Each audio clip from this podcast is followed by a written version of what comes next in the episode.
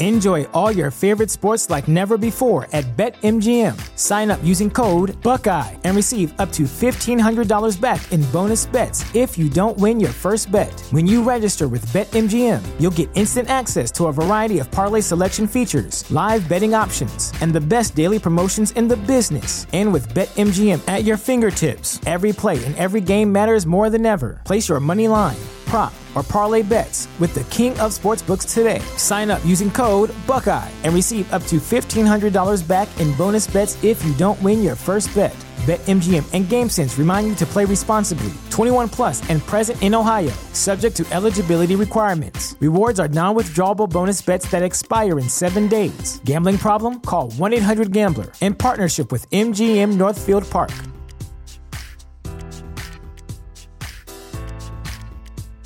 The Dhardis, they're lower caste people. So, because obviously the chieftain is from an upper caste, is either generally a Kshatriya, if they're uh, the rulers, anybody who is considered untouchable, a scheduled caste, they're considered too lowly to be able to do something like wear shoes.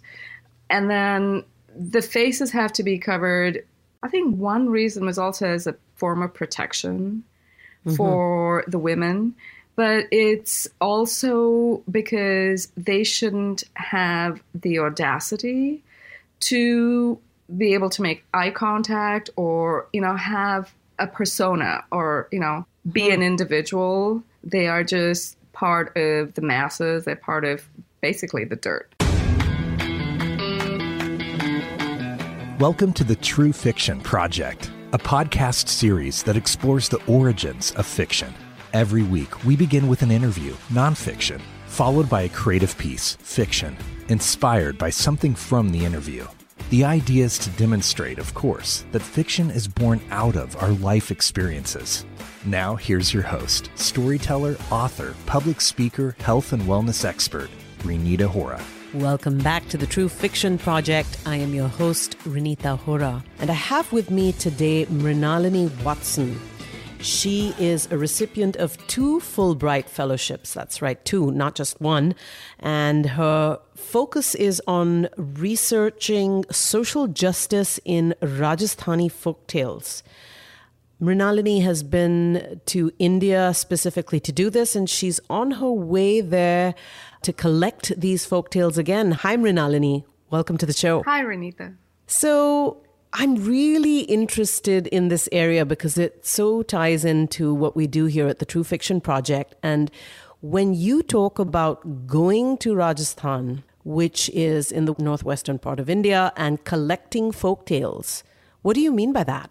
So, Thank you for having me. It's a pleasure to talk to you about this because I feel really passionately about this area. People have this perception of folk tales as just being children's stories. Just to backtrack just a slight bit, I got into folk tales when I was learning how to translate.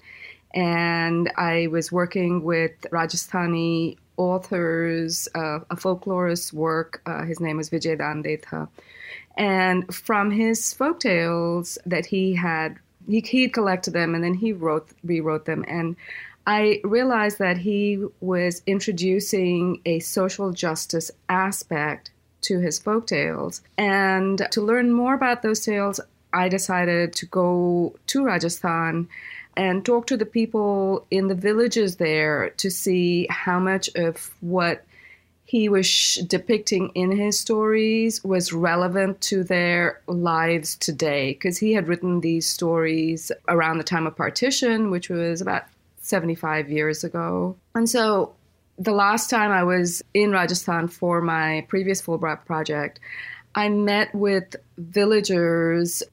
Uh, some of them came into the city, but the ones that were actually much more meaningful to me was uh, were the interviews that I did by going out to the villages and speaking to the storytellers. Now, these mm. storytellers are traditional storytellers. Their ancestors were storytellers, and they are actually genealogists by trade. It's a community called the Dhardis, and they have migrated in from Pakistan. They, you can definitely still find them in Pakistan, uh, Pakistan, and probably even parts uh, a little further west of Pakistan.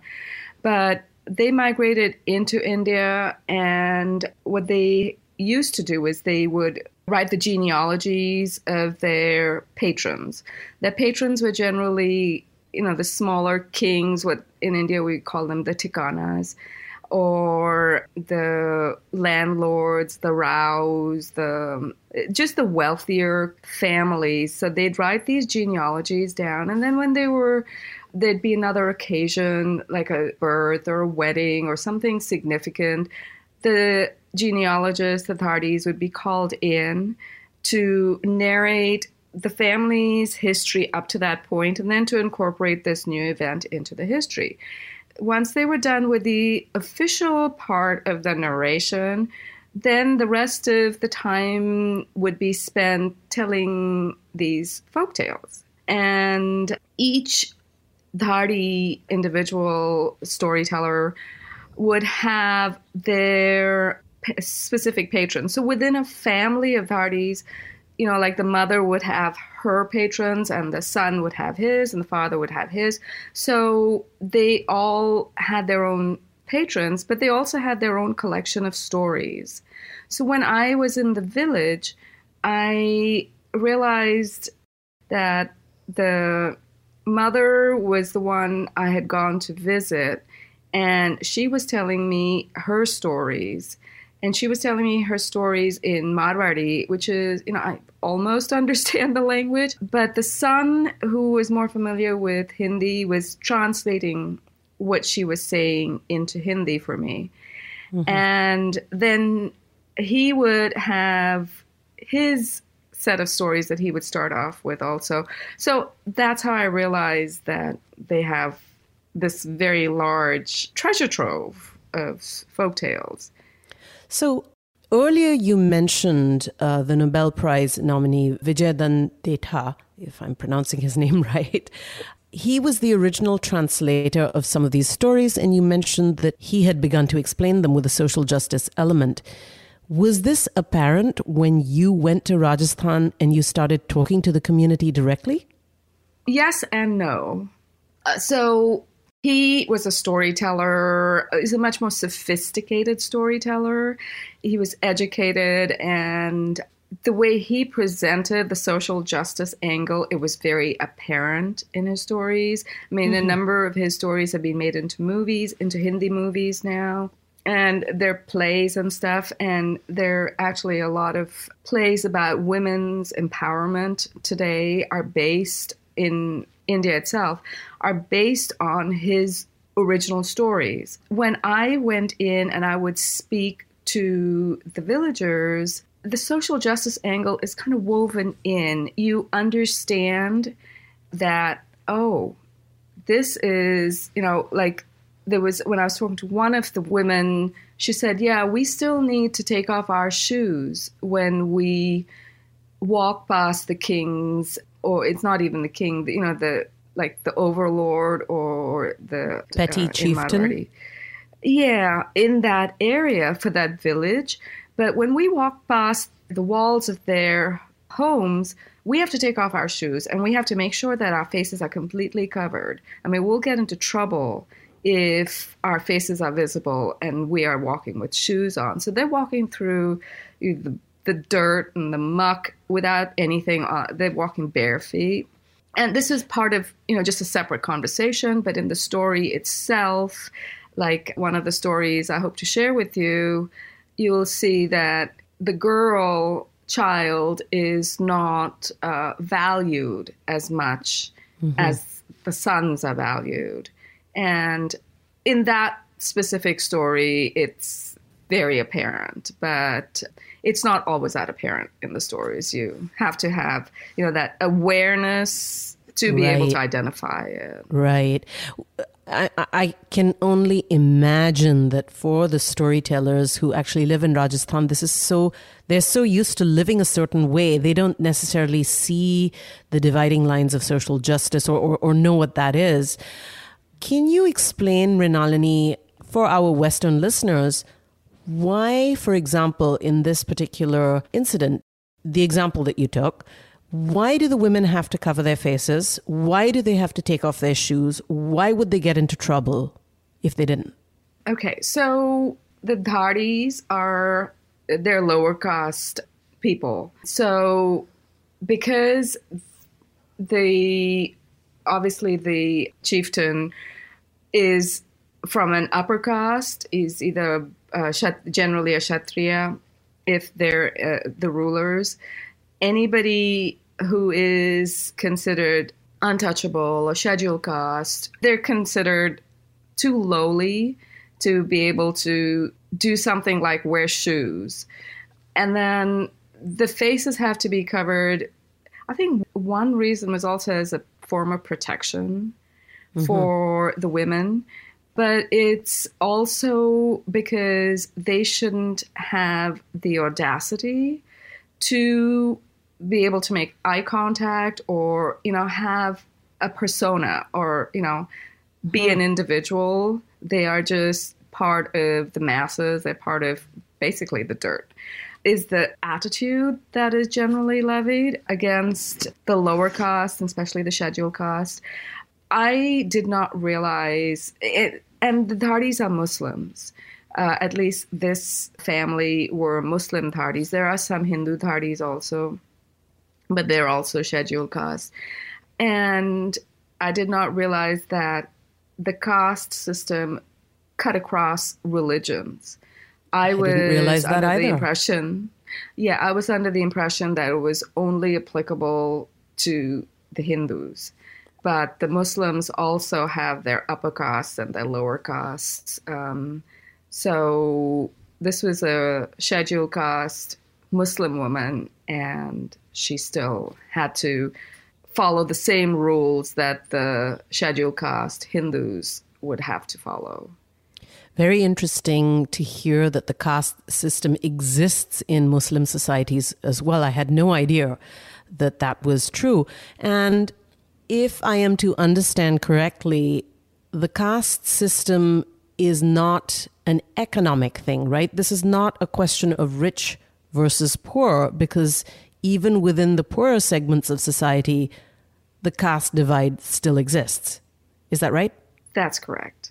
You know, in modern India, that economic boundary is being breached as far as castes go, but in urban India, and you know, because you know that there are some leaders now who have been scheduled caste and they would get complete respect from everybody once they have that power they have the political power mm-hmm. but generally and especially in rural india the caste system is very pronounced and you have the upper caste uh, hindus like the kshatriyas and the jats and um, you know the, i mean the rajputs the jats and uh, all of them they can be poor people but they still have a higher status than the wealthier scheduled caste people in a village. Mm-hmm. So the caste system actually is in rural India takes greater prominence over the economic divide. And what is it I mean, about? Is it just about purity of the blood or what is it that sort of divvies up people into these different castes, even today? Yeah, I haven't researched or looked into it that closely. Just because growing up in urban India, we did not experience it, or maybe in the society that we were in, we did not experience the caste system to the extent that I saw it when I was living in the village. I had spent a couple of months uh, running a literacy camp in the small remote village in India, in Rajasthan. And I was just absolutely floored when I discovered that the girls there, and uh, uh, there were only about 15 to 20 girls, maximum, actually about 19 girls was the max on any one day. It was only after I got there that I began to see how stark this caste system was because I don't know if stark is the correct term for it, but there were things like the girls who were from the Harijan caste, and these were girls. Uh, so the Harijans were the families that, or the Chamars, they were the families that would deal with the dead animals in the village. Mm. And the girls from those families were not being allowed to drink water from the well that was in the area that we were holding our classes. And I was not aware that this was an issue till one of them complained.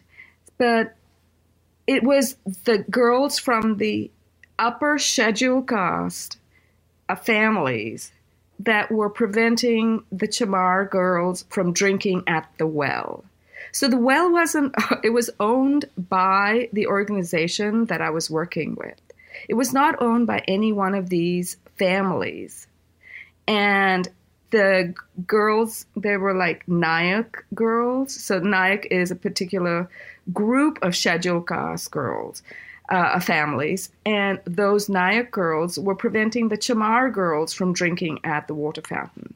They also didn't want one day a a gentleman from a Jat family. Now, Jat is, you know, definitely above the schedule caste. They're on the other side of the caste divide. Mm-hmm. And he comes in with food for his daughter. And I thought, oh, how sweet. Look at him. He's, you know, being so kind. And then one of the women from the NGO I was working with said, uh uh-uh, uh no if your daughter attends here, you are not allowed to bring food in for her. She has to eat with everybody else because we had provided food for everybody at the camp. I wanted to make sure that they got at least one good meal. And she explained to me, she said, because most of these girls are scheduled caste, this Jat girl's family did not want her to eat in the same space that they were eating in. She didn't have a problem with the Muslim girls but she had a problem. I mean, she didn't, her family had a problem with the scheduled caste girls and the Chamar girl. So the caste system, it, it was very, very informative. That whole two month experience was very informative about the caste system. Why they still do it is beyond me, but there it is, you know. Still My very goodness. much part of rural India. Yeah, very much part of rural India and talk about social justice. I mean, we, we it's such a topic here in the West. I don't think we have any idea of what happens, you know, in these other parts of the world. So, Mrinalini, please do share with us some of these stories so we can see more about all of this. And now to the premise of the True Fiction Project, which of course is to create fiction out of nonfiction.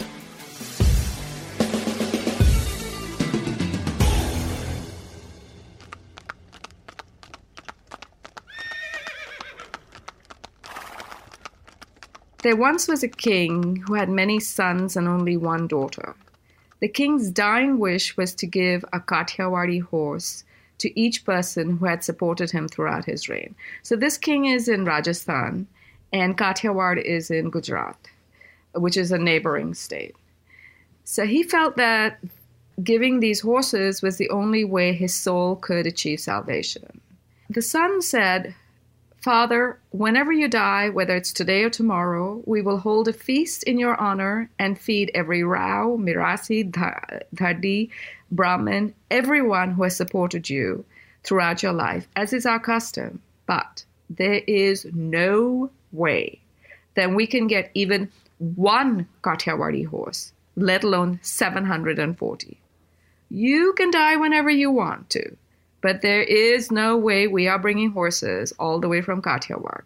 There's no way that we can. His daughter Lalan, who was also sitting by his bed, said, I'll get them. Don't worry, father. If my brothers can't get them, that's their problem. Mm-hmm. Please don't worry, father. I'll get them for you. So she dressed in men's clothing, and taking a few soldiers with her, she rode off to Kathiawar. When she got there, she fought off the Kathiawadi soldiers guarding the horses, captured all the horses, and then instructed her soldiers to take them back to her father. She told them, Do not stop for anything. I will deal with the Kathiawadis by myself. You'll have to get the horses back to our kingdom. After they left, since she'd been up all night, she lay down under a large banyan tree to rest. Soon enough, the Kathiawadi army arrived, and seeing the young soldier under the tree, they asked him if he had seen anyone going by with their horses. So she said, I stole your horses. They laughed and said, You? What?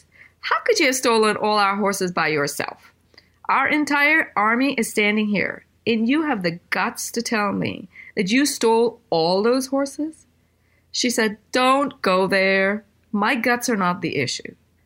All those who are stronger than me went ahead with the horses. Because I am weaker, I got left behind. Whatever you need to say, say it to me. The soldier said, I don't have time for your nonsense. I'm going to go get my horses back. Lalan said, Fine. I will bring your horses back to you myself if you can meet this one condition. Then she stuck a five foot long balla with the barbed head into the tree trunk. To get the horses back, you or your men have to take that balla out of the tree. The soldiers thought, if this puny little fellow could stick the balla into the tree, then any of us can pull it out. So one by one they tried. Then two and even three of them tried together but no one could budge the balla. They were terrified. If this man was the weakest person in their army, then how strong was the rest of the army? They told Lalan, Go back to your king and tell him we are not up to the challenge. This deal will not work for us. Then Lalan stood up, mounted her horse, and used her toes to flick the balla out of the tree and she told him, Don't bother to follow me because y'all are just not strong enough to take on her army. When she reached home, she told her father, As you commanded, I brought the Kathiawadi horses. Please tell me who you'd like me to give the horses to and how many to each person. The king was shocked. He thought, She's a girl and she performed a miracle. My sons said, We can't do this. But my daughter went and brought all the Kathiawadi horses from under the noses of the strongest army in the land. The king issued orders regarding who should receive the horses. After all, the horses had been distributed, Raja Alsi, because that's what his name thought. When my sons were born, their births were announced with great pomp and splendor. We beat these metal thalis for them. But when my only daughter was born, the announcement was made by banging on a wicker winnowing basket. If it wasn't for Lalan today, I might as well be without children.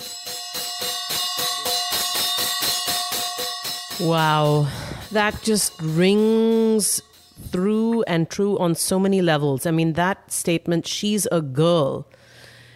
And, you know, the difference that he draws out in the way he announced the birth of his sons and his daughters. I mean, this is exactly what I think is experienced at all levels of Indian society. Yes, we've made progress in sort of the urban environments and so forth, but there's still so much of this.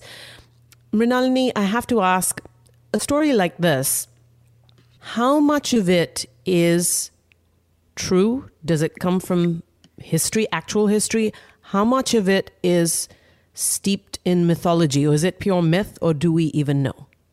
You know, Renita, the truth that girl children are valued so much more than boy children are, and women are not respected or valued as much as men are. That cuts across generations, economic levels of society. But as far as the actual story of whether she had gone out to get the Kathiawadi horses and come back or not, that is definitely something I will go in and explore when I head back to India because that's one of the reasons I'm going back on this next Fulbright is to figure out how much of this is historic and br- when I do my translations and hopefully publish at some point bring in the historical backgrounds bring in you know the settings make it more cultural than just pure folktale. Yeah, I would imagine though that, you know, if these storytellers, this is their second occupation. I say second because the first occupation was the genealogy and recording the genealogy, which in itself is a kind of storytelling. But I would imagine that this being their second occupation, it wouldn't just come out of nowhere, meaning they weren't making the stories up. The idea behind it might be embellished. I mean, that's good fiction, but uh, but it comes from somewhere.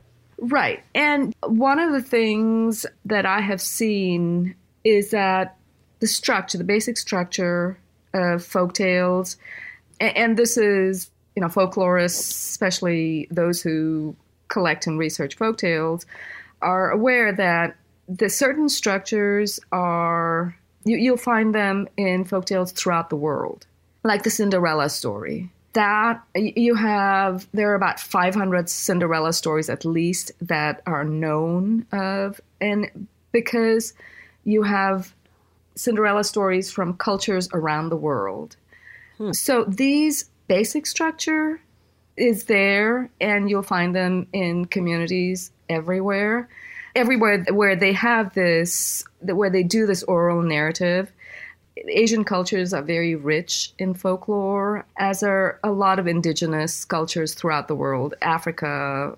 America, everywhere. Uh, and it's the indigenous cultures that have a lot of it. E- even contemporary cultures do have their version of folk tales. But when I got back from the village one time, I was, I just heard the last story my storyteller told me was about a story where there was this man who went to seek his fortune and he encounters three obstacles along the way and when he finally gets to the prophet or destiny or whatever she's called she or he is called in the different stories the hero goes and asks destiny or the fortune teller whoever i have this question for you but in addition to my question, I have these questions that I received from three other people who helped me along my journey. So, could you give me the answers? And he takes these answers back. And on his way back, he gives them the answers, whether they're individuals or, you know, like in the story that this storyteller told me, there was a king, there was a crocodile, and then there were three trees who had questions for him, right? And every time he gives an answer, he gets wealthier. You get hmm. something out of it. So it's the reward he gets. And when he gets back home, he is, you know, his problem's being solved. And it's being helped along by uh, this, the stuff that he gets on his journey coming back. Now, when I got home from the interview that day, I was just going through my messages and I noticed that somebody had sent me a link for a folk tale. And this folk tale was from, it wasn't from Rajasthan, but it was a local storyteller from India. And it was the same story t- structure. I mean, they had different obstacles. They were the destination was different. The story, the hero was different. And I thought, I just got this story from the village, and I know this old lady who basically has never left her village didn't get the story from somebody else. And this man in an urban part of India didn't get the same story from the same person, right? I mean, from my villager. Right. And so I started doing some research and found an almost identical story structure. And this is just doing a little bit of online research from, I think it was a Chinese story that had the same story structure.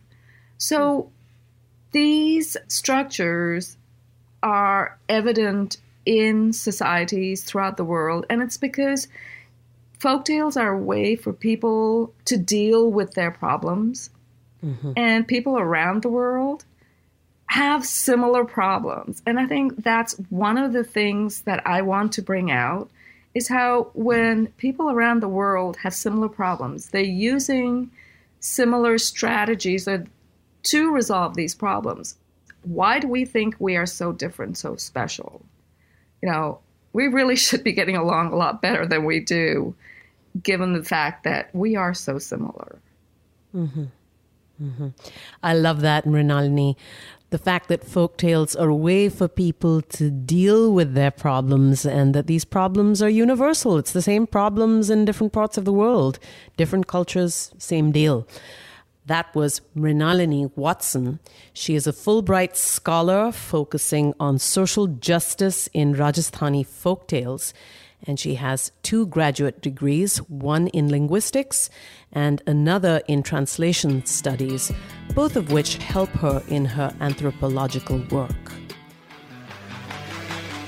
Here at the True Fiction Project, we are always looking for great stories that make for compelling fiction. So, if you have a great story or know somebody who does, or if you are a writer who would like to contribute, then please do get in touch with us at renita.com forward slash contact. Thank you for listening to the True Fiction Project with Renita Hora. Be sure to subscribe to the newsletter to receive more inspiring stories showing how fiction is born from our everyday experiences. For more information, visit www.truefictionproject.com.